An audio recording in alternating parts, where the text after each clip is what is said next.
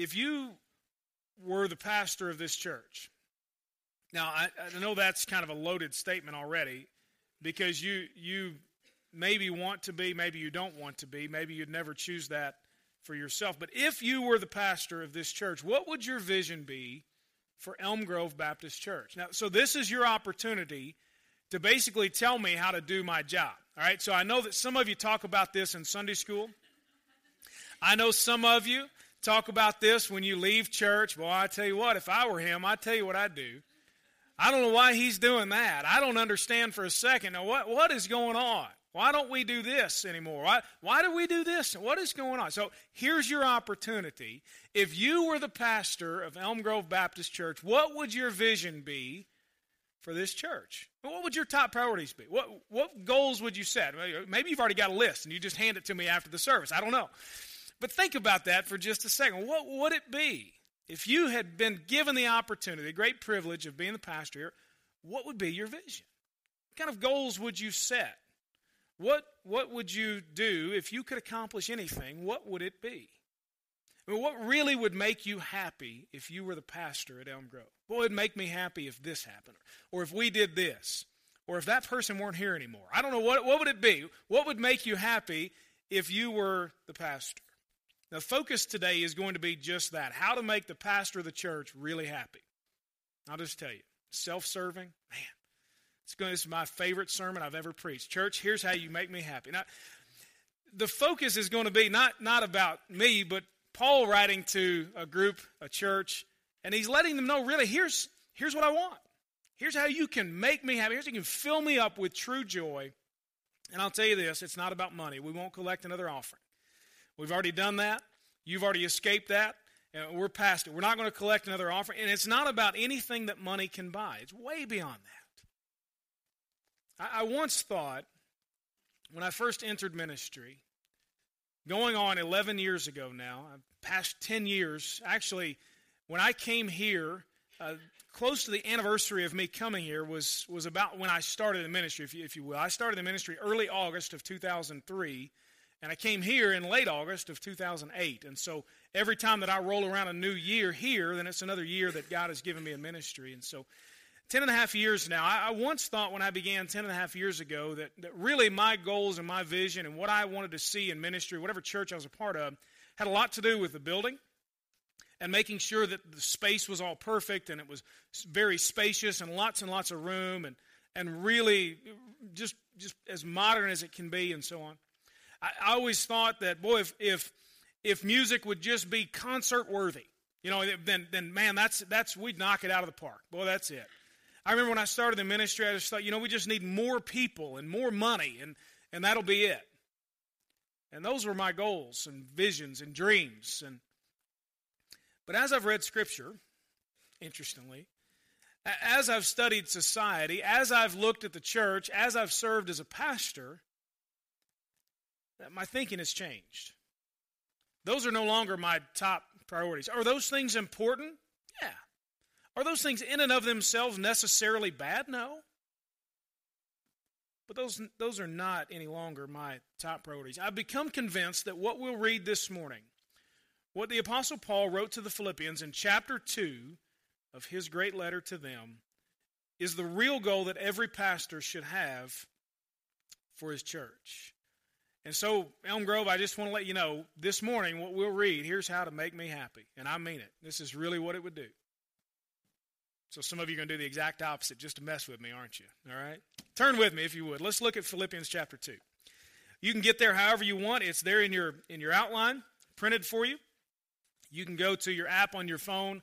You can look it up in the scripture. I don't care how you get there, but let's look at Philippians chapter 2 together. We, we're in a series called A Letter from Your Pastor, and the idea being that Paul, who was the founding pastor of this church in a great city known as Philippi, a very important city, a very important travel route during, during that time of the Roman Empire, he had started this church. He was their founding pastor. He had left, and, and in fact, he had left his good friend Luke, uh, the, the physician who wrote the Gospel of Luke and the book of Acts. He left him in charge as the pastor but Paul is writing to them about 10 years later, thanking them for a contribution they had made to his ministry and giving them an update on how he's doing. At the time when he wrote it, he was in, in house arrest. He was chained to a Roman soldier. Things are not looking good for him. He's awaiting trial, and so he's just giving them an update. So really, this is it's a letter from their pastor. It's a very when I say pastoral, I think you understand maybe what I mean. It's it's a very caring, direction oriented, encouraging kind of letter. He wants the best for them, and he really does love them. And so this is all about a letter from your pastor. So our goal has been just to sit under what this pastor is talking about and to hear it for ourselves. So that's kind of catching us up. Paul has told them how much he loves them. He's told them about his life is wrapped up in Jesus Christ, and that's what he wants for them.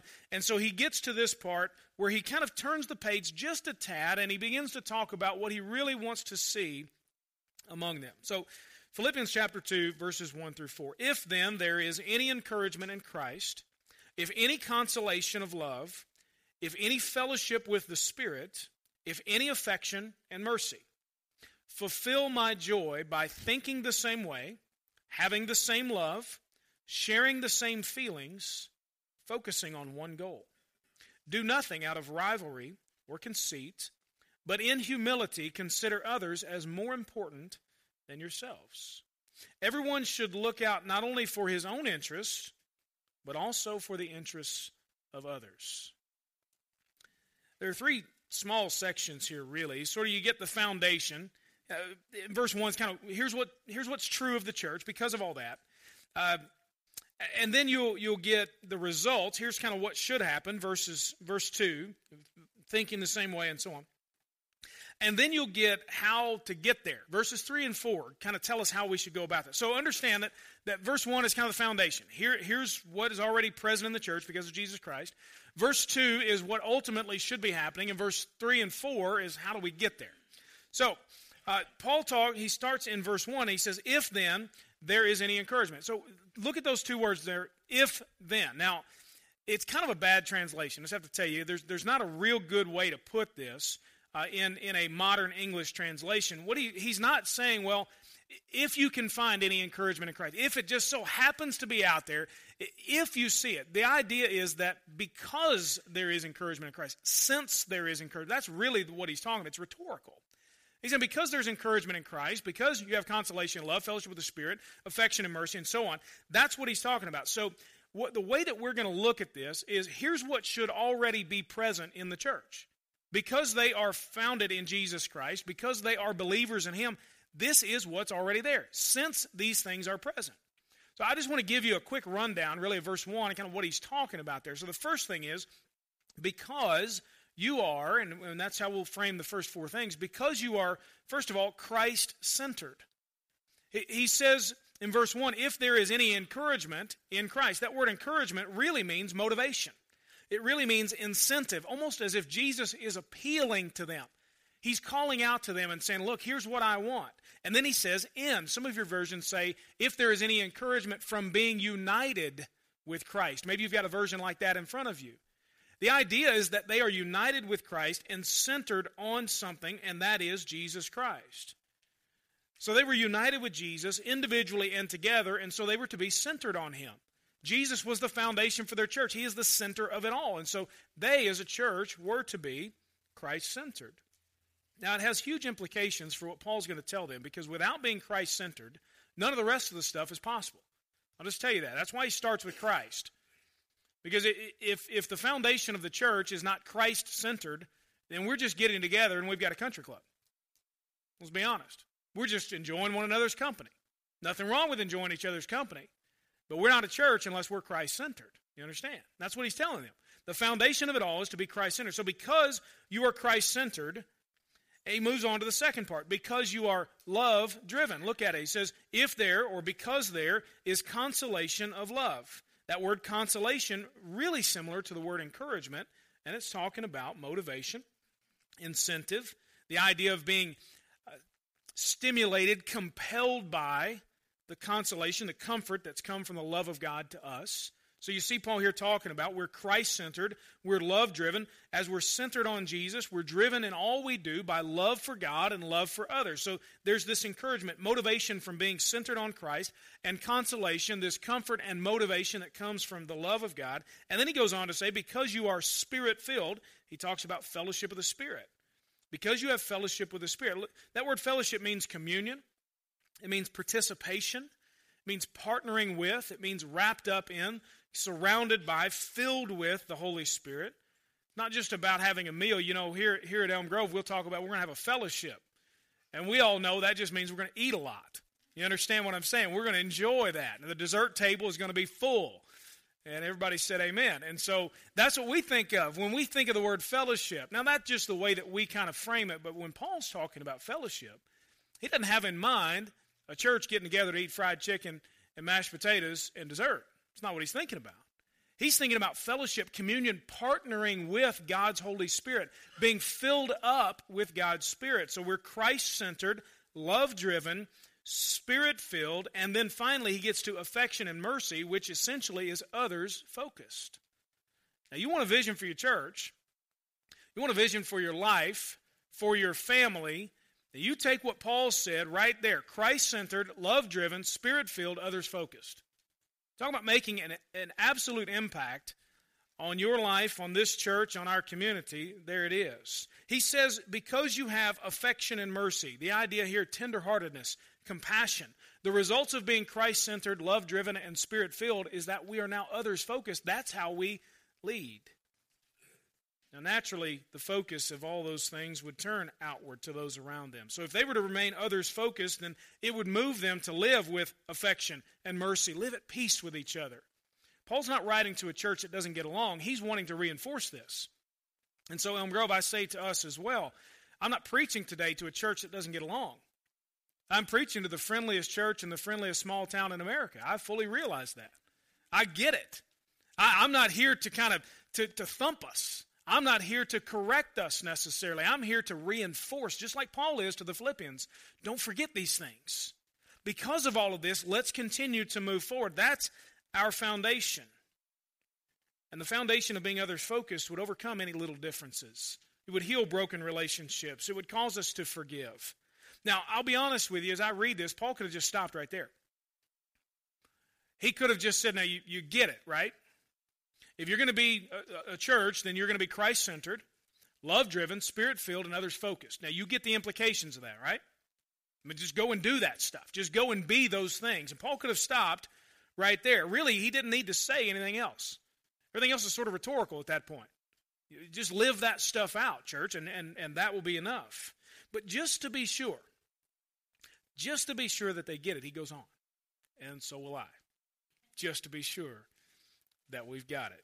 Because of all of that, he says, here's what I really want. Look at verse 2 fulfill my joy. Paul's already written a letter that's full of joy to them. In the midst of his terrible circumstances and his sufferings and all the stuff that he's going through, he's still joyful. Paul says, Make it spill over for me. You know, I've got the joy of the Lord here in my heart even when I'm chained to this Roman soldier and I have no freedom. But he says, you know what would just make it spill over? Here, I'm going to tell you, he says, fulfill my joy. Get it to its highest level. Add to the joy that God has already given me. Now, some will say, well, you should get your joy only from the Lord, but there's something about other believers that God uses to add to our joy. I think it's biblical. I think it's what Paul is saying. He wasn't incomplete. He didn't have, uh, he wasn't lacking anything. God hadn't withheld anything from him. He's just saying, look, I know what joy you all can bring me, so please add to my joy, fulfill it. And here's all that I want. You, you kind of get the idea. Here's what's going to make me happy. All that I care about, Paul says, is what I'm going to tell you next. Make my joy complete. Push me over the edge. And what he mentions is really what every pastor wants for his people, and I can testify to that. My goals for Elm Grove, I'll just tell you. Verse 1, verse 2, verse 3, verse 4. these are my goals.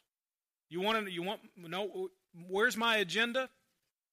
It's it's hidden right here in Philippians chapter 2 for all to read. Here it is. He says, "Make my joy overflow."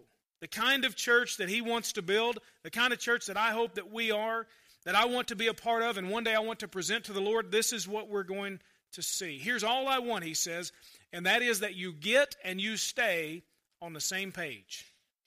Get and stay on the same page.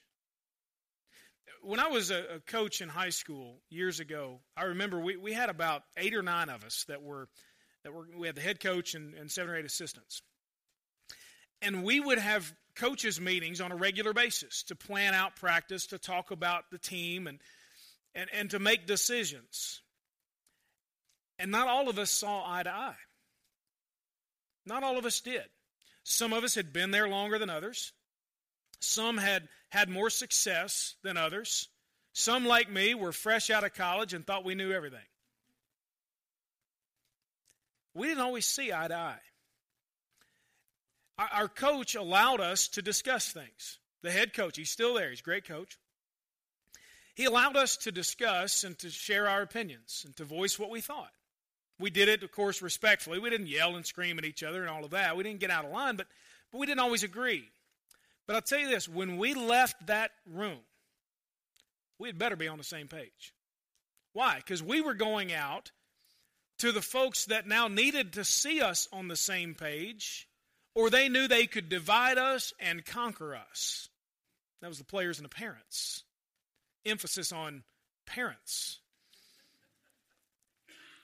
We, knew that if we did not walk out of that room, even if we had disagreed, even if we said, I'm still not so sure about that, we had to walk out of that room and support the collective decision that was made. I'll never forget one time we walked out of that room and we went on to the field and we were doing some team defense kind of stuff. All right, so we have the team on the field and we're doing different plays and we're and I was teaching it. And I taught it wrong. I taught it the way that I would have taught it. I taught it the way that I thought was right. The head coach hollers at me, hey. He says, that's not how we're going to do it. Here we are on the field. He didn't call me out. Okay. I had to turn around and go and tell those guys, look, hey, all what I just taught you, that's all wrong. We're going to do it this way. You know why? Because I believe that we needed to get and to stay on the same page. You see, Paul here, what he's going to explain to us is the same concept. That in the church, we have got to get and stay as best we can on the same page. Why? Because when we leave here, we are going to a, a world that will want to divide and conquer us. If they can show disunity among believers, guess what? Maybe the, the message of Jesus isn't really true. Maybe that Holy Spirit talk isn't really true because you know what? Their lives aren't any different. They fight just like we do. They don't care about each other any more than somebody out in the world does. What if we're not on the same page? It matters. Now, am I saying that I'm the coach and you are going to do what I tell you to do? That has nothing to do with it. Guess who the coach is? It ain't me. It's Jesus Christ and Him alone. We're going to be on His page and we're going to stay on His page. We may not agree about everything. I don't expect us to.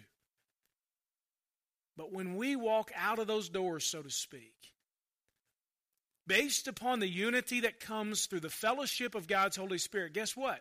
We'll get and we'll stay on the same page. Here's what Paul says we need to be on the same page with. On the same page, first of all, in truth. There are four things he gives us. First is in truth. He says, Fulfill my joy by thinking the same way. He's going to use that word same and, and one. Uh, that's the unity. That's on the same page. So, on the same page in truth, thinking the same way. It, it's agreeing upon the basics of the gospel. The Apostles' Creed puts it this way I believe in God, the Father Almighty, creator of heaven and earth. I believe in Jesus Christ, his only Son, our Lord. He was conceived by the power of the Holy Spirit and born of the Virgin Mary. He suffered under Pontius Pilate, was crucified, dead, and was buried, and on the third day he rose again. He ascended into heaven and is seated at the right hand of the Father. He will come again to judge the living and the dead. I believe in the Holy Spirit, one holy church, the communion of saints, the forgiveness of sins, the resurrection of the body, and life everlasting. That's what we must agree upon. We don't have to agree on exactly how to do everything, but if we're not in agreement on the basic truth of the gospel, we got some work to do. We've got to conform our thinking to what the Scripture says first and foremost. We're to get on the same page and stay on the same page. First of all, Paul says, by thinking the same way, by having the same foundation of truth. Secondly, he goes on, he says, having the same love. So we're to be on the same page when it comes to love. This is a mutual love for one another that flows from God's love for us. We're to love the Lord, and by consequence, as Jesus said, the second greatest commandment is to love one another. That's got to be our foundation in all of our dealings with each other. You ever not love somebody in the church? You don't have to nod your head because, you know, I'd give you away. But You ever had that? Boy, it's tough, isn't it? Some people just get on your nerves. They're church people. They're here every week. Oh, they drive you nuts. Don't they? Y'all are wondering who it is for me. I may be it for you, and that's okay. But it, sometimes this is difficult. But Paul says, look, you've got to share mutual love. That's got to be the foundation of how you operate with each other.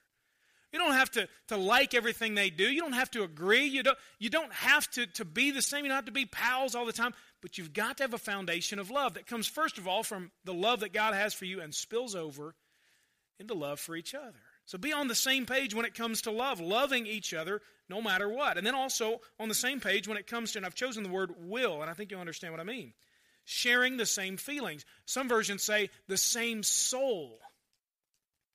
So we're on the same page with truth, with love, and then with our will, with our decisions, the direction that we're going. And then finally, on the same page, Paul says, by focus, on the same page with focus, focusing on one goal.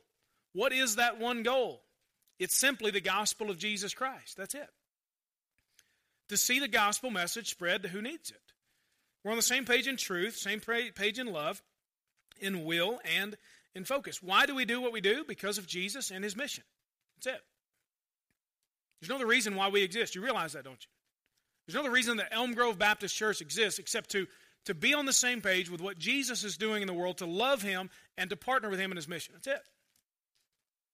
Now, everything else is just gravy, everything else is bonus. Now, that all sounds great. Here we are now. We, we have accomplished it. I've been preaching for about 25 minutes, and we are now Christ centered, love driven, spirit filled, others focused, right? We are now on the same page, ready to walk out the doors. We're good to go. Now, you're inspired. I know you are. I can see it in your faces. I am. I'm ready. At least act like it, all right? Pay, play along. It sounds great, doesn't it? I mean, that's what Paul's telling them. Look, you've got all this great foundation. And here's what you should be about on the same page. I mean, that really is motivating.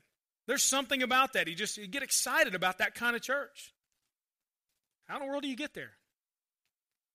How do you stay there?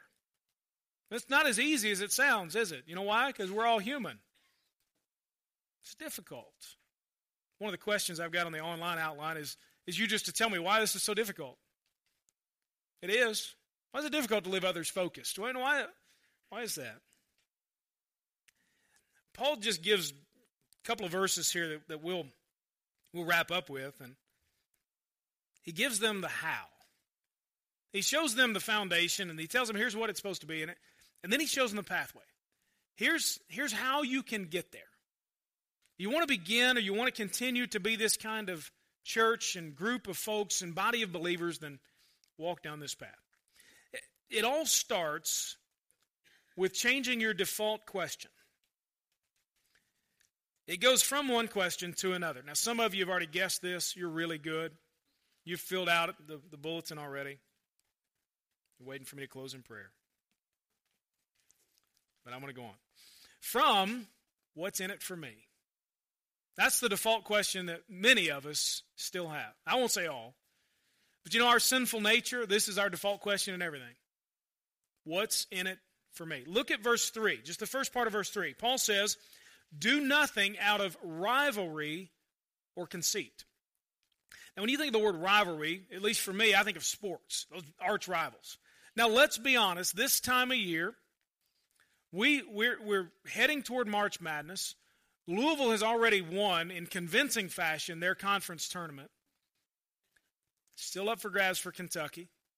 They're playing with a second wind, with some renewed hope. Some would call it delusional hope, but, but still renewed hope. But you know, when you think of sports rivalries, you, we can convince ourselves all day long. You know, when, when Kentucky's playing anybody but Louisville, you know, in my case, I'll pull for Kentucky. And for, for the rest of you, when anybody's playing, uh, you know, Kentucky, except for Louisville, I'll pull for Louisville. Come on. You don't believe that. You hope Louisville loses every game they play just the same as any good Louisville fan just hopes Kentucky gets beat by 100 points every time they go out. And that's the rivalry. What we, we hope our enemy, we hope those other folks are demoralized. We just want them at the bottom, and we're standing on the top. Paul's kind of talking about that. Except what, what's interesting is he's not using a sports analogy. He talks about factions, sort of like political party factions. Now, let me get you stirred up a little bit on that. Well, we see in our world today, the, the political parties, not only do they not get along, they love it when something bad happens for the other side, don't they? You see what Paul's talking about? Don't do anything based upon wanting your enemy to fail so that you can look better. Rivalry, you know what's at the heart of rivalry? Competition. Isn't it sad to see when church people, when Christians, believers in Jesus, have a spirit of competition among them? Really, what it boils down to, since we are brothers and sisters in Christ, is a sibling rivalry. And how sad is it that some, maybe even here, have experienced that kind of thing in your family? Maybe you raised children who now don't like each other because of jealousy, because of preference was given to one or the other, whatever reason it may be. Maybe you grew up in a family and you are estranged from brothers and sisters based upon some event that happened 30 years ago and you haven't spoken or it's it's it's full of tension when you get together. Paul's talking about that kind of stuff in the church. He says, You are brothers and sisters. Really, what it comes down to is are you going to compete amongst one another? He says, Do nothing, nothing at all out of rivalry. And he says also conceit. Literally, that means empty glory empty glory, that need, that desire for attention, for recognition, for impressing others. I mean, honestly, what if we stopped? What if you put on your stop doing list, I'm going to stop doing anything that is an effort to get attention from somebody else, or to get them to recognize me, or to validate me, or to make me feel better about myself? What if we stopped that? We'd stop a lot of things, wouldn't we? Well, I know I would. I wouldn't say half the things I say.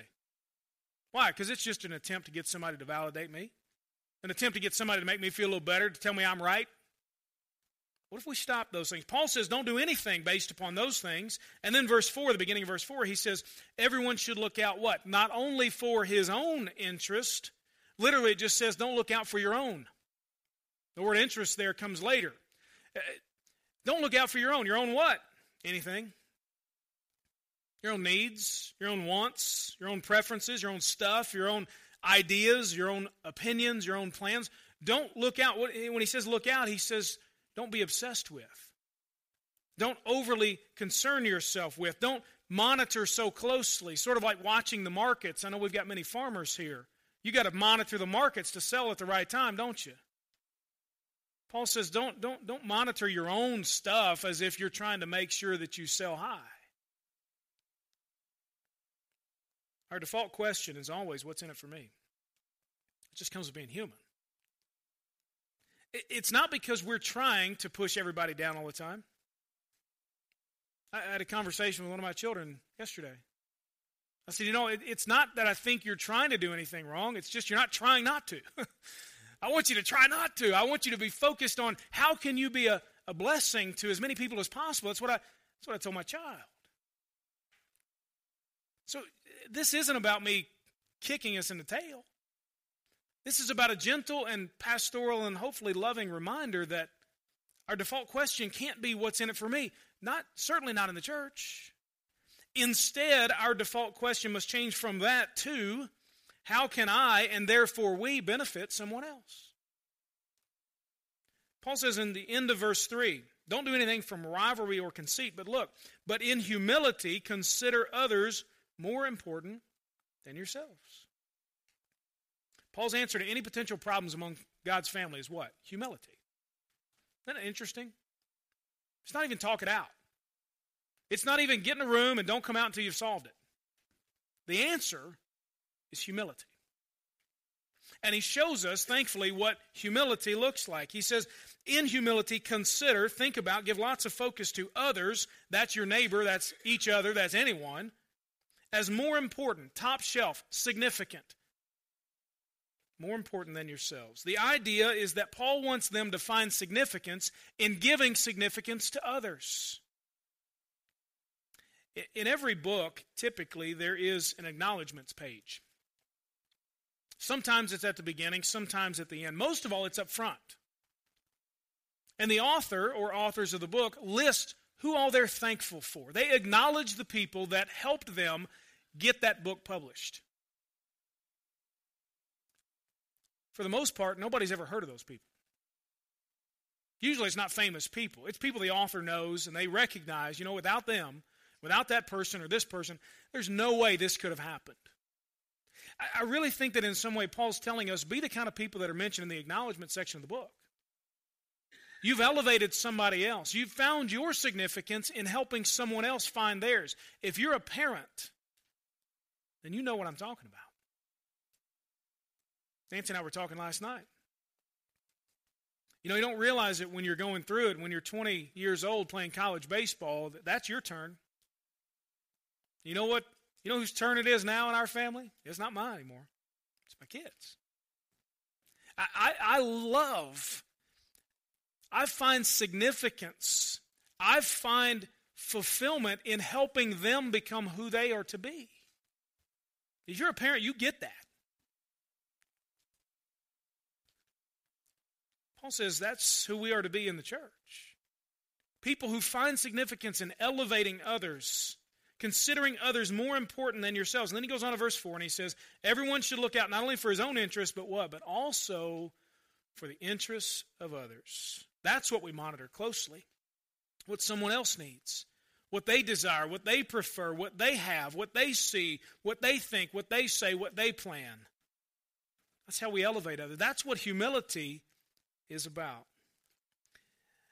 I was reading this week in a book by a man named Dietrich Bonhoeffer, and I've mentioned his name before. German pastor and theologian back during the World War II era was was actually executed in his for his role in a plot to assassinate Adolf Hitler. But before he was executed, he was a prolific writer. And one of the things he wrote is a book called Life Together. And he just wanted people to understand here's what life amongst believers is really to be and he provides for us a few ways that we can apply what Paul is talking about here to change our default question from what's in it for me to how can I benefit someone else. Here's what he says First of all, hold your tongue. Phew. What did your mother tell you? If you can't say something nice, don't say anything at all. Everybody collectively just hold your tongue. Think about it. He says, Remember that you too are a sinner. Hmm. He says, Listen to understand, not just to respond to someone. Here's a quote from what he says Refuse to consider your time and calling so valuable that you cannot be interrupted with unexpected needs, no matter how small or menial. Some of you have very important things to do in life, things you care a lot about you want to benefit someone else, then allow yourself to be interrupted.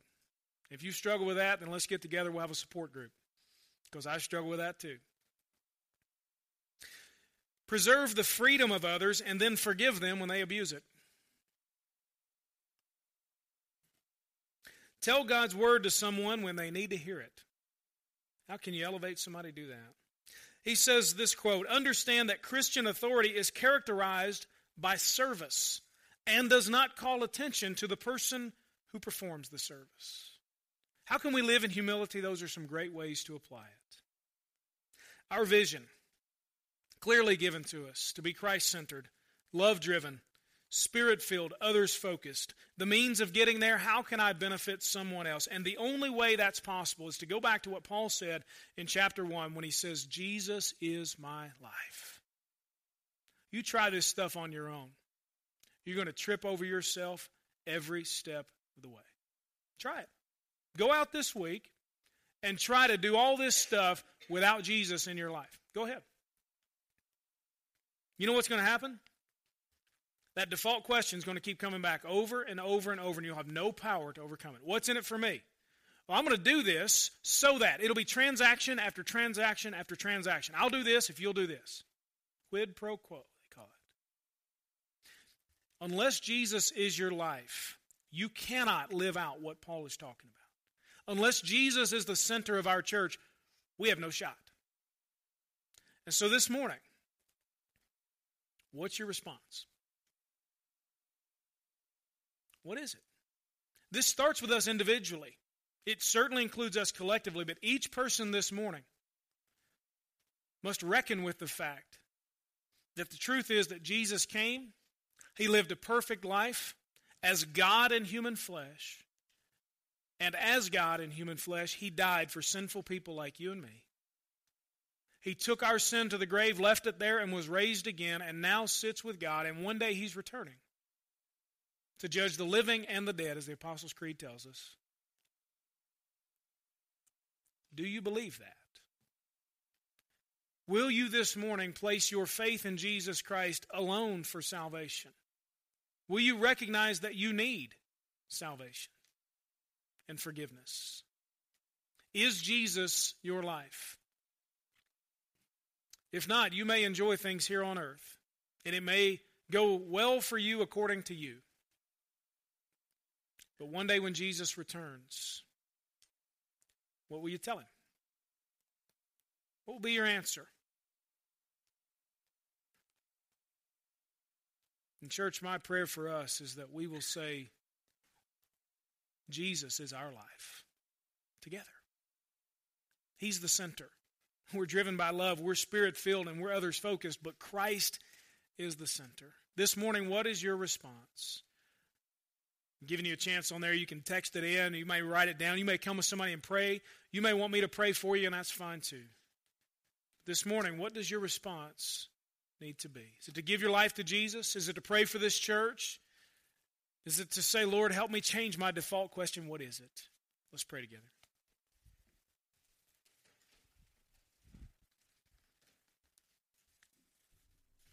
Lord, help us with our response this morning. As individuals and as a church, as brothers and sisters in Christ, as people who will one day stand before you, we want you to be our life. So, Lord, we respond with that this morning. Give us boldness, Lord, we pray to, to come forward if that's necessary, to get on our knees before you, to pray, to go to someone, to whatever it may be. But Lord, we, we pray that you would drive home in us the vision that individually and collectively, we would be Christ centered and love driven and spirit filled and others focused. Change, Lord, our default question. Show us how we can benefit others. Change us, we pray in Jesus' name.